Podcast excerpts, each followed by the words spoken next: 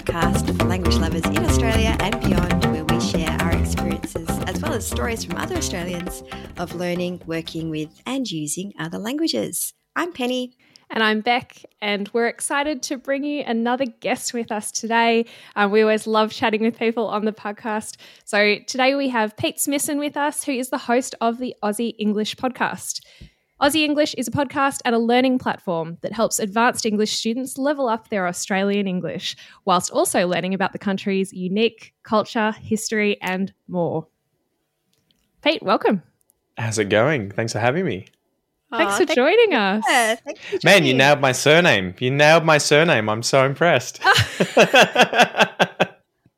I didn't even think it was that hard. Do people usually have issues of pronouncing your surname? oh man, it's been the bane of my existence. It's been the bane of my existence since I was young. It it would always be Smyson or Smithson or yeah, all kinds of different weird things people would come up with. But you nailed it, Smithson. Thank you. Well done, Beck. It Made my day. Oh well, thanks for thanks for coming on. We are stoked to have you here, and maybe we could just start with maybe you just giving us a bit of a bit of a background about how Aussie English began and what inspired you to start your podcast and your YouTube and the many other kind of platforms that that you work on.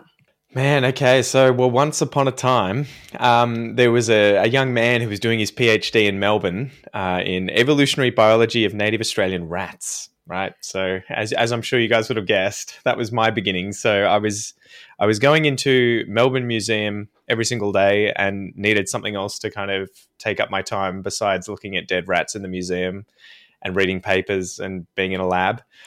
So, I ended up I ended up uh, wanting to start jujitsu and and MMA. So I joined a local gym and was, you know, quickly got sort of addicted to that and started meeting people from all over the world at the gym doing Brazilian jiu-jitsu, chiefly, you know, like my coach, the coaches, a lot of them were from Brazil.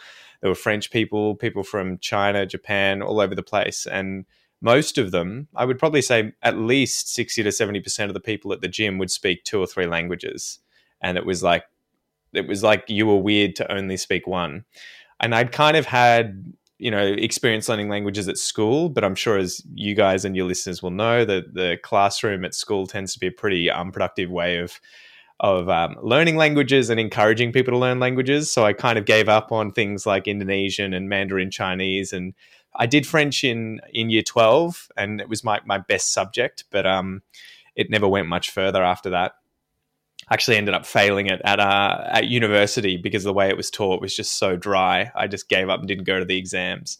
So anyway, I ended up deciding, you know what, I need to up my game and and start learning a foreign language because I'm sort of embarrassed to have so many friends now that are multilingual.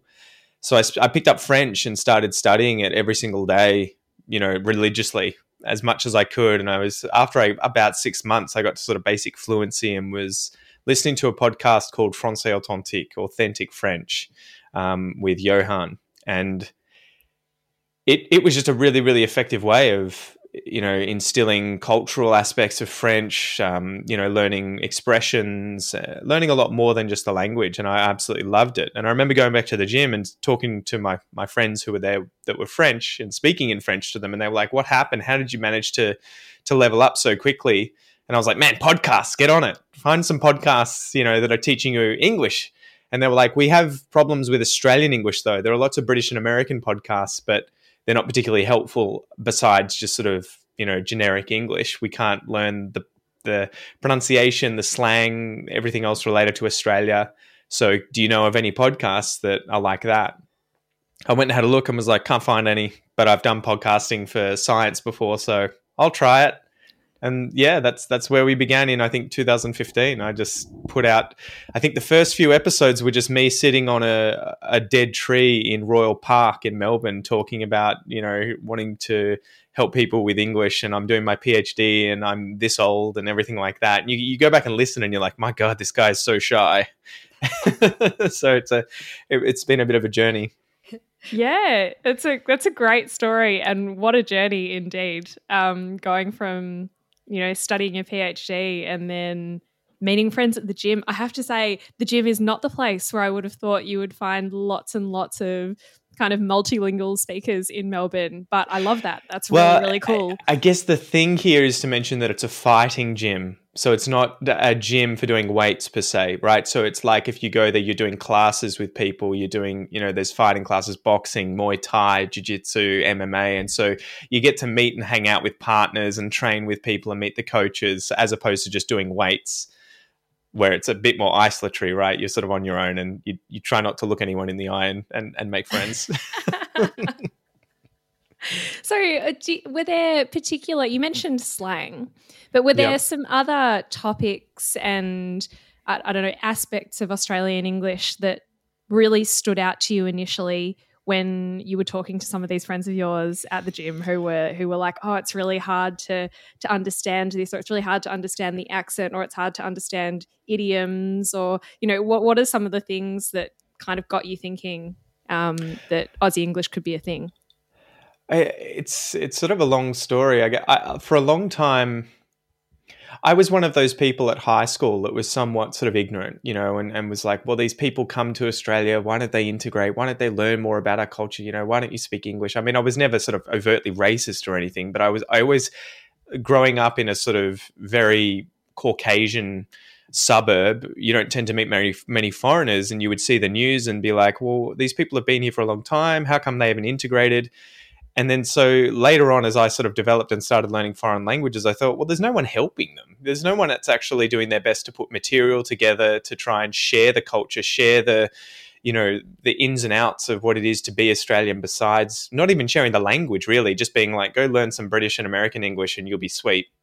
You know, I'm really surprised at the lack of of government sort of assistance with this sort of stuff. Even today, with with a lot of the migrate uh, migration, a lot of the migrants that are coming over here, they'll say to me, "We are just sort of here's 500 hours worth of um, you know tuition that you can have with anyone, and then you're on your own." There was no real help. So when I was chatting to them about this, you know, and the issues that they were having, a lot of the time they were like, "Look, we can converse with people and we can communicate, but we don't." People will speak quickly. We have no real resources to try and understand the accents and the pronunciation. So that a lot of the time they were telling me how hard the broader accents were. They'll be like, Pete, your accent's fine. You know, and I'm like, yeah, but I've spent the last decade in Melbourne at Melbourne University, so my accent's probably been rounded off, and you know, it's pretty easy to understand. I've been asked if I was British before when I was working at a, a restaurant in Melbourne. So I was like, oh, okay, all right, yep, my accent's gone. Um, but then there was things like, yeah, the slang that we use and the amount of slang that we use when, when speaking that it just, you don't appreciate until you start teaching English or creating content just how much of it slides in to everyday conversation and we just take it for granted that the other people understand. So there was a lot of that, but then yeah, a lot of it too was just I need to try and share as much of my life as possible to show, you know, what what I think, what I feel, what my culture is like, and and just try and share as much as possible. And one thing that I did find pretty surprising, I think early on I did a, an episode on gay marriage when the plebiscite was coming through. And I think to date, that's been one of the most downvoted episodes, and I was kind of really surprised at the the proportion of conservative people in my audience at the time when it came to something like gay marriage. But that sort of instilled in me that need to well i need to double down on this stuff and share even more of it because clearly this is something that's important. And in australia you know these are our values. So yeah it's it's a, it's all across the board i think with what what's been important to try and share and, and impart. So I guess an aspect of what you do as well, it's not even really, it's not just about the language, but also no. it's almost kind of an intercultural communication type of I don't know, information giving. It's sneaky. That, it's sneaky. Yeah. I pretend that it's all about the language, but really it's more about I want them to know what I am like as an Australian, how Australians think, how they behave, what our values are, so that they're like a fly on the wall, you know, for um, for my life. And I was I was reading, no, I was listening to a podcast today where um, Michael Shermer was interviewing a woman, I've forgotten her name, about a book that she'd released on cultural differences. So tight cultures versus loose cultures. Australia's a bit of a loose culture. Japan's a very tight culture, and um, she was talking about the fact that groups of people. I think it was in England. They they were studying the Pakistani migrants there, who were kind of like, you know, what the hell's going on with all these British people wearing bikinis? We don't understand them. They're all weirdos. Their values are all weird. And then you would have the the the Caucasian British people thinking, the Pakistanis are all weird because they do this, that, and the other. And they did an experiment where they had groups, you know, uh, the group of Pakistanis and the group of the Brits reading each other's diaries. So they would have um, daily diaries that had been written by whoever they'd gotten who was a, in the Pakistani community, and the same for the British community. And they had them read each other's diaries. And then at the end of that week, they found out that they were much more accepting of one another because they they got to see the inner workings of what those groups were like and see how they thought and appreciate the similarities a lot more than the differences and so i sort of see that as my job with with sharing, you know, content, with interviewing people, with with doing episodes where I just talk about my what I'm going through, what my life's like. It's sort of like if if you don't if you're not giving this kind of information to people to sort of be a window into what Australia's like and our culture's like, you can't really whinge about people not integrating ultimately. So that was sort of the it's it's me using a, a language podcast to kind of smuggle in culture. I think that's great. That's that's really clever. Um, you know, in terms of the feedback that you've got over the years on your your podcast and um, your videos and your courses and everything that you do, have have there been like a theme of kind of things that people learning English or learning particularly Australian English have come up against as huge challenges or things that they just get like completely stuck on? I know one thing that we're terrible at is that we're huge shorteners of everything. And I, I do it myself. Like I'm, if I can shorten a word, I'll just do it every time. um, and it must be so frustrating to people who are second language speakers because you're like, oh, just use the proper word so I can understand mm-hmm. what you're mm-hmm. saying. Do you come across that? Yeah. Oh man, the slang thing pisses them off to no end. I think, but I, I'm always like embrace it because the moment that you start to dive in and start using it, not only are you going to then get a feel for it and be able to kind of it's you, you'll be able to improvise with it too, right? Because I think all Australians kind of have this if you've grown up here, you know, whatever race you are, whatever cultural background you have outside of that or heritage you have, once you, if you've grown up here, you kind of know how to use slang and you can make it up as you go along. So something new will come out and you'll have just create this word. You know, we have this weird, I, I would love to know more about the linguistics of it. And if people had done studies on Britain and America and, and found that they weren't as creative with new words for things the same way that Australians are. Because I have a feeling that's why we have so much of this slang going around constantly. Because it's not like it was created in the past, it seems to be this ongoing process. So that's something that I'm always like, just learn as much as you can. Obviously, there's you know, there's racist slang, there's rude slang, there's formal slang, kind of, there's informal slang. So you kind of have to try and you know, maybe test it on someone that you know first, where you're not worried about going to a job interview and being, you know, scarring on the Savo or whatever, just whipping it out, where they're just going to be like, whoa, way too, way too informal. But I'm always like, use it, use it, use it, go for it. So that has been the biggest thing, I think, for a lot of people. And, you know, I've had people, I've had Colombian students in the past, and it's interesting. I think, you know, as someone who's never been to Colombia and never studied Spanish, from what I've been told, they have a sort of class system where it, you want to be if you're if you're in the upper class you maintain that sort of formality constantly with anyone you're speaking to doesn't matter who. So a lot of them found it very uncomfortable to try and learn the slang and the informality of using the slang especially with people that they'd never even met. So whereas i was saying a lot of the time that it's fine to say g'day mate how's it going? when you meet someone for the first time because australia is very informal that way and that shows it signals a lot of other things beside the words that you're friendly that you're you know an, a person who's interested in, in sort of having an informal conversation and that you're i don't know mainly that you're friendly. And so i was always saying use that use that kind of thing when you know it's appropriate practice it because again if you come up to me as a colombian who just got off the plane and barely speaks any english and you say you know g'day mate how's it going? I'm going to feel like instantly i've got a deeper connection with you than if I met an American in the street who said, "Hello, how are you?" You know, like I would be like, this person is at least you know, showing they are interested in in Australian culture and having a desire to learn more about it, as opposed to someone who I'm like, okay, they're instantly a different culture, although they're native speakers of English. So I really, really encourage people to to dive in and try and learn the slang and, and use it. And it's been my experience in Portuguese. I get a lot of um, comments from from my uh, my wife and her friends all the time of like, you've got a really good sense of humor in Portuguese. Like I don't know how you just get it. And I'm like, I think it's the Australian in me because I just don't care and I kind of don't mind making mistakes, but I also like playing with words. So I don't know if you, either of you guys speak Portuguese or have learnt it. Have you learnt Spanish? No, I haven't. Uh, no. So in, in Portuguese, they have these. They they instead of shortening words, they kind of lengthen them by putting inu or inha on the end, which is the way of making it small.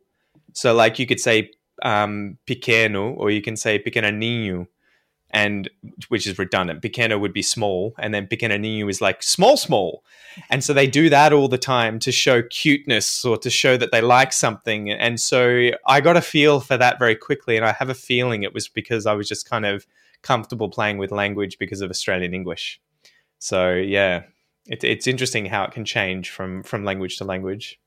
Yeah, I love that. I also I like I really liked how you brought up like that kind of sense of the ever evolving nature of Australian slang, um, which I really think you hit the nail on the head with that because it's actually I've never thought about it in that way before, but definitely in this last you know, kind of 12 to 18 months, we've really seen so much new slang. Yeah. And um, Penny and I were just talking about this recently and saying how isn't it isn't it interesting how almost I think a lot of Australians have used that slang to almost make a serious situation palatable or like a serious situation kind of a bit more um, endurable because we can at least have fun with the language that we use to describe things that otherwise are kind of terrifying.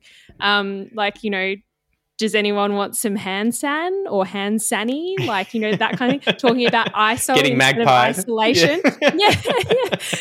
it's just like I think I think all of that kind of helps to just it's this playfulness and and very much as you said a, a slang that really anyone can take on anyone can create yeah. that there are no there actually are i think some kind of unwritten rules but it's like we all play by them and don't really know them formally yeah. but we know how to we know how to use them well, I think it's a democracy, effectively. There is so much slang people would make up on a daily basis and would just throw around at school. And you would imagine 99% of it just gets thrown away because it sounds like shit and the rest of it someone will nail something and it like escapes the zoo you know so like selfie is australian we nailed that that was ours and americans bloody culturally appropriated the shit out of it and they think it's theirs. And you ask them you'll be like oh who came up with selfie? And they'll be like we did and you're like you liars. It's australian. It came from us. It came out. We are the ones that unleashed that onto the world.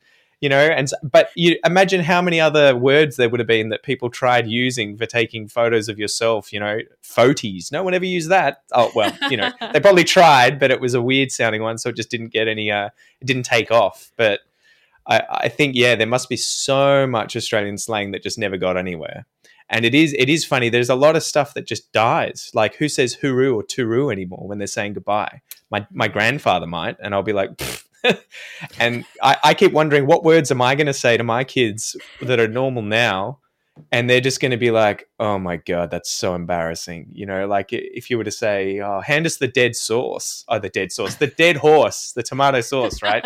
the rhyming slang stuff, I can't even do it. No one does that anymore unless they're like taking the piss out of the actual fact that that used to be something that people would say in Australia. And so it moves so quickly, doesn't it? It's really it's really funny. And it's almost like the next generation refuses to use what the other generations use and they're like, well, we got to make our own imprint on this. Let's come up with our own words. Yep. Yep. I love that that selfie is ours. I'm very Yeah, I know. It's good. Um, Pete, you, you mentioned just before about your your wife is is Brazilian and that you're learning and speaking Portuguese. How how's how's that going? Do you guys speak um, Portuguese at home, and are you feeling like conversational now, or what, what's what's it been like? Oh man, I smashed conversational so quickly. Like it took only about six months, to be honest, just to toot my own horn. But the flip side of that way. is the flip side of that is that, and, and I, I'm I'm sort of doing that in a joking way to then to then crap on myself. After three years, I've noticed that I haven't improved at all, and it's blown my mind because you get you get sort of in this bubble of using the same language all the time and I remember, so the backstory is that I was working hard on French, got that to a really high level, you know, relative to me. I, I don't think it was anywhere near, you know, a native level, but I was really proud. I could speak to people who didn't speak English and communicate with them. And then I met my my wife through through the podcast, funnily enough, and was like, well, uh, you know, I've got to go out of my way to use French, but I've got a Portuguese speaker at home now, you know, locked in a cage that um that I can speak with every single day. And so I was like, well, I'm, I probably should start putting in some effort to try and learn her native language, especially if we end up married with kids. Spoiler, we did. And so I spent all this time learning Portuguese, but we we moved to Canberra because she got a job there at the Brazilian embassy, and I was trying really hard to sort of learn with her and on my own at the same time, but it wasn't really that effective. I could I get you know little bits and pieces, but then we ended up moving into a house with five other Brazilians. And that was the tipping point that really just threw me in the deep end and got me to fluency really quickly because their English was horrible. You know, again, not to not to make fun of them, they were all working with other Brazilians, but they were just like, well, pff, we're not speaking English to you. We're going to speak Portuguese to you every single day. And so after about you know three or four months, it just it, I had no other choice because as well I was working from home, so I was I was effectively not speaking English with anyone for for a long time. Um, where was I going with this? So yeah, oh, okay. So we've been together for three, four years now. At home, every day we pretty much just speak Portuguese almost 100% of the time, unless we can't think of a word in which we go to English. I mean, you know, what else can you do? Um, and but the the funny thing is that yeah, after all this time initially of working hard and getting all these initial newbie gains and and getting really good at Portuguese and feeling so pumped up, I hit that intermediate plateau, and I realized I appreciated just how hard it is to get off that. If you're not, you have to sort of really actively be pushing at that point and and studying, and I just haven't had time really. So it is funny that initially I was like, man, I'm so badass, I've done so well and then now after three three or four years it's literally i would say that i'm you know very very very fluent almost native level at home when talking about the kids when talking about what you want to do for dinner because i've done that every single day for four years now.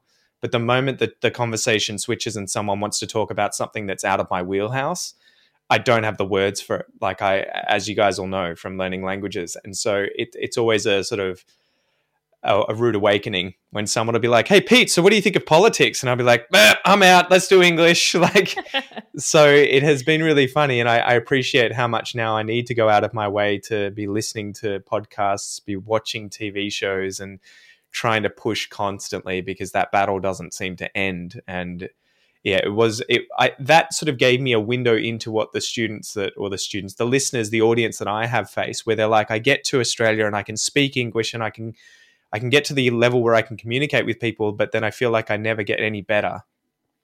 And that that hitting that that intermediate plateau really showed me uh, this is why because you you've you've you know smashed all the stuff that you use on a daily basis out of the park you've done really well and you can order coffee and you can you know work in your workplace but if you're not constantly learning new things and trying to speak about new things and meeting different people and working on different accents or you know, watching Game of Thrones so that you get a hundred different accents in the one episode, you're not going to improve. So yeah. Yep, you need that next challenge, don't you, to take you to that next level, that next kind of exposure ring, so to so to speak. I was going to say, Pete, when you were talking about, that, it's hard because you get comfortable, right? It gets so comfy. And it's like being at the gym and constantly having to put heavier weights on the bar. You're like, oh my God, I just got to the level of being able to do this weight. Now I'm making it harder. Why would I do that? You know, but if you want to get better, you have to keep pushing. So I was going to say too that just hearing you talk about your language learning and your language experiences really kind of shines a light on why you know Aussie English is has been so successful. I think maybe because you you come at it with your own experiences and your level of empathy for your your audience as a language learner yourself. Um, you, I mean, obviously that's been a huge part of your life as well. But do you think that's had a, a, big role to play in, in the way that you've you've moved your business along and the things that you've shared with your Aussie English fans? Can I call them fans? yeah, yeah, hundred percent. Oh man, hundred percent. And I, I always, I wouldn't call it resentment, but I've always had a bit of a sort of skeptical nature towards people who are teachers of anything that they didn't really know themselves in terms of. Um, hadn't been through the pain of having to learn what it is that they're effectively teaching, right? Like there are so many English teachers out there who have never learned a foreign language, and you kind of like, how how does it end up at that point where you're like, I get that you're a native speaker, but you've learned it from birth, which is a completely different process to what pretty much any one of your students is going through, unless they are a child that has never learned a foreign language and are currently learning English. And so I was always sort of skeptical and kind of annoyed that so many more people didn't go out of their way to try and at least understand to be able to empathize then with what people are going through. It would be, you know, you go to a class and you teach something or you, you receive something as, as being taught to you, but you don't really uh, feel like the person understands the trouble that you're having. And so that was a big reason too of me wanting to maintain um, a language at some you know level all the time now and just be constantly trying to to be using it on a daily basis and and hopefully now with more time be able to keep pushing and get to higher and higher levels because then I can use what I learn to try and help create content that'll help other people because I think they're in that that exact same kind of an analogous mirror image position that that I am. Such a good such a good thing to highlight um, and something that both of us, so you know, a few a few episodes back, we'll pop this in the show notes if anyone's interested. But um, we had a chat about um, kind of the pros and cons of native versus non-native speakers um, as teachers, and why there are definitely benefits to both of those groups of people in your kind of language learning journey, whatever language it might be with. Um, just because somebody is a native speaker, that can be great for some things, as a, you know, if they're a teacher too. But also sometimes there's really some value in learning from somebody who has also had to learn themselves. Um, so a really good point to make. Well, it was like this for me learning jiu-jitsu. So jiu-jitsu, for anyone who doesn't know, Brazilian jiu-jitsu is is like chess with the human body. There are so many positions you can get into, and you're constantly kind of trying to use different moves to counter other people's moves so that you can then choke them or do an armbar to to end the fight. And I remember you a good teacher would be generally someone who was older because they typically learnt at a time where they weren't, you know, they hadn't learnt from such a young age that it was just they didn't have to think about it at all and it was it was something that they could empathize with your learning process whereas i remember I would be fighting with black belts who had been, you know, doing it since they were three years old. And sometimes you would ask them, How did you do that? And they're just like, You just do it. And you're like, Well, that's not really helpful, mate. like, so there would be these people you would who were incredibly skilled, but they couldn't share the knowledge of how they'd learnt the thing. They could just do it by that point because they were so they'd done it for so long and from such a young age that they didn't know any different. So it felt a lot of the time that there was that it was interesting to see you would find people who weren't necessarily as competitively skilled or accomplished, but would be better teachers because for whatever reason they'd gone through a different process and learnt it and could communicate that, you know, say non-natives. And then you would have natives, the people who'd learnt from birth, and they would be horrible teachers besides being the best fighter on the mat effectively, you know, that, that you no one could beat. So it was something that I always saw as a sort of analogy for that of the pros and cons. You know, if you fight the person who who can't teach you anything but is phenomenal, eventually you'll get better and better and better. But a lot of the time, if you fight the person who knows what you're going through and they can sort of impart the the knowledge is there, the kind of little shortcuts to get ahead. So massively, massively one of those things of I think n- native speakers when they're English teachers, especially those that don't speak a foreign language, have something to protect in that they want to see that I'm I have something that other teachers don't have, and that's why I should be hired for certain jobs. Non natives obviously want to have the same sort of thing of, but I've learned from scratch, and and native speakers don't know what it's like. But I think yeah, you need that balance of the two quite often, and and they're both tools effectively. If you're learning English and you have a teacher who's, well, if you have access to both, they can both be incredibly helpful or they can both be you know incredibly useless depending on what you're trying to do with each of them right so you have to work out what you want and and which teacher is going to be the best for you and then go down that road so that your english gets as good as possible as quickly as possible you talk so passionately about what you do and your work and i can tell that you know from a deep a deep place deep inside that you really love it. Um, what is one of what are your favorite things about about the work that you do and, and aussie english in general? What brings you joy Oh man, you're gonna make me tear up. I think I was just thinking about it. The emails that I get, the emails that I get from people, like that's probably the the the biggest thing that that blows my mind every day. Where you'll you'll have people email you and tell you their life story and be like, you know, I came to Australia, I didn't know anyone, I couldn't speak the language, I didn't feel confident, and then I found Aussie English, and you know, it's helped me do X, Y, Z.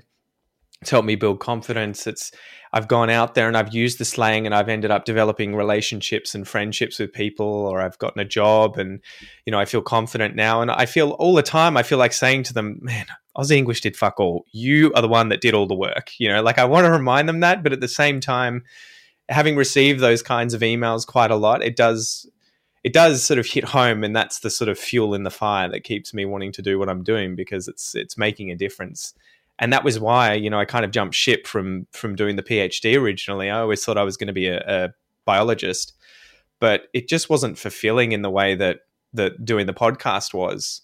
You know, like on a daily basis, even when I first started, the feedback from people was just so overwhelmingly positive and kind and just encouraging and and the fact that I could do something that seemed for me so trivial of just record myself talking about crap, right? Like I mean, you know, I could just talk about anything and and give my two cents and put it out there, and that people were saying this is helpful. You know, this is allowing me to do X, Y, Z, or it's encouraging me to try this or that, or you know, I you shared a fail that you had with French, and I feel exactly the same way in English, but no one's talked about that before like that, and so that was the the real eye opener for me that made me feel like, you know, I can this this comes easy at least it feels like it comes easy and I really enjoy this. Whereas science felt like a massive grind and so competitive and, and people backstabbing and there was always like trying to get grants and you know so i was just like uh, i just you know whilst i love science i just didn't feel like it would ever have the same kind of impact on other people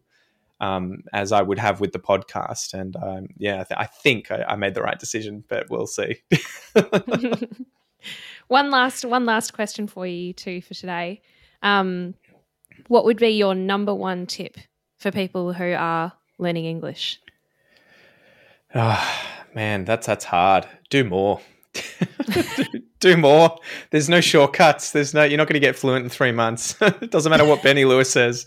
You're not. It's not going to happen. I mean, and, and as much as I said it as well, like I mean, it didn't. It wasn't really three months or anything like that. It just, but just uh, from jiu-jitsu i always said to the coach how do i get better? You know how do i i want to be a blue belt the next one after white. How do i do this? And he was like more time on the mat more time on the mat. Be a mat rat you know so you come in be first here get on the mat warm up and be drilling with people before the class has even started.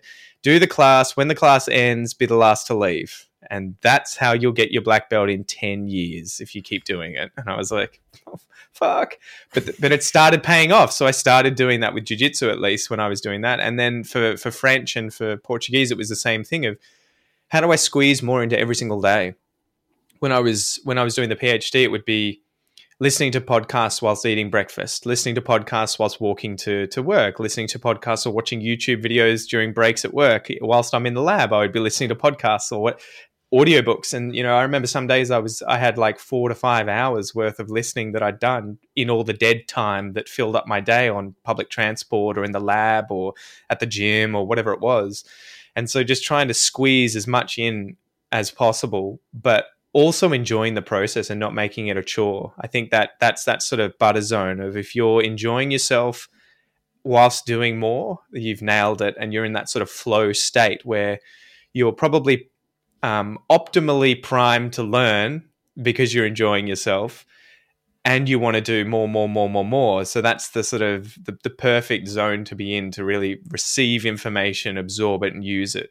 Whereas if it's a grind, you're doing something wrong, change it up. Don't be afraid to let it go. And that that's probably the, that second part of the tip. If you don't like Aussie English, don't listen to it. Find something you like. You know, if you don't like this TV show that you started watching, ditch it. Find something else. If you don't like the book you're reading, ditch it. Just follow the fun. Don't don't make it a chore. Great advice. Great advice for all language learners out there. Um, yeah, find something fun. Ditch it if it's no good. I love it.